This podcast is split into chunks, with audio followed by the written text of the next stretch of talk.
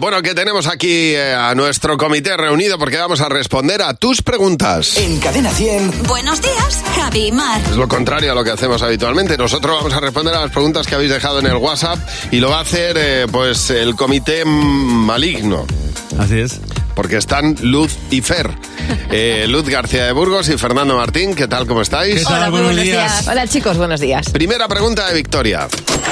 Si tuvieras que ser un animal, ¿cuál serías? ¿Qué animal elegiría, Ismar, para ser, eh? Yo siempre he dicho que hipopótamo. Ya. Y además es que eh, yo no había tenido la oportunidad de ver un hipopótamo hasta que estuve en, en- en Kenia y me dijo Ya. el señor, ahí donde eres tan dócil, en cuanto le, le hacen algo, dices que saca No, una no, mala es leche muy- y dije, pues soy yo. Total. ¿Y tú, el Fer? hipopótamo soy yo. Yo sería el león. El león. También me encanta estar ahí co- sin prácticamente nadie que me quiera comer ni cazar.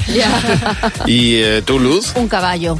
Vivir Hombre, en libertad, un qué caballo bien. salvaje. Bonito, Te pega elegante, todo, ¿eh? libre. Qué guay. Sí. Pues yo mi perro. Ya ves que te cagas. Pues también. Joder, Menuda vida se pega el tío.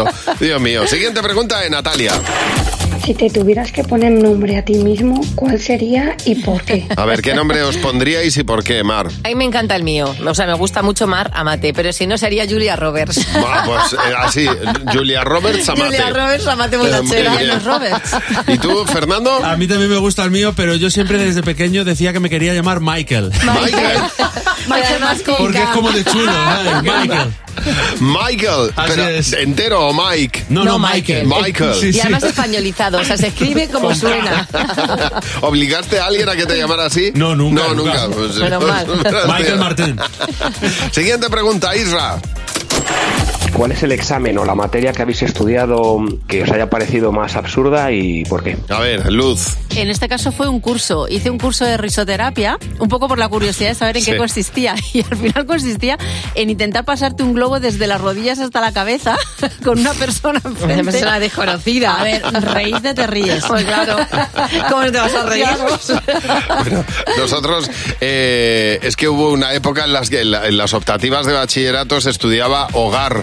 No sé si a vosotros os pegó, no, os No, yo pilló, no. ¿no?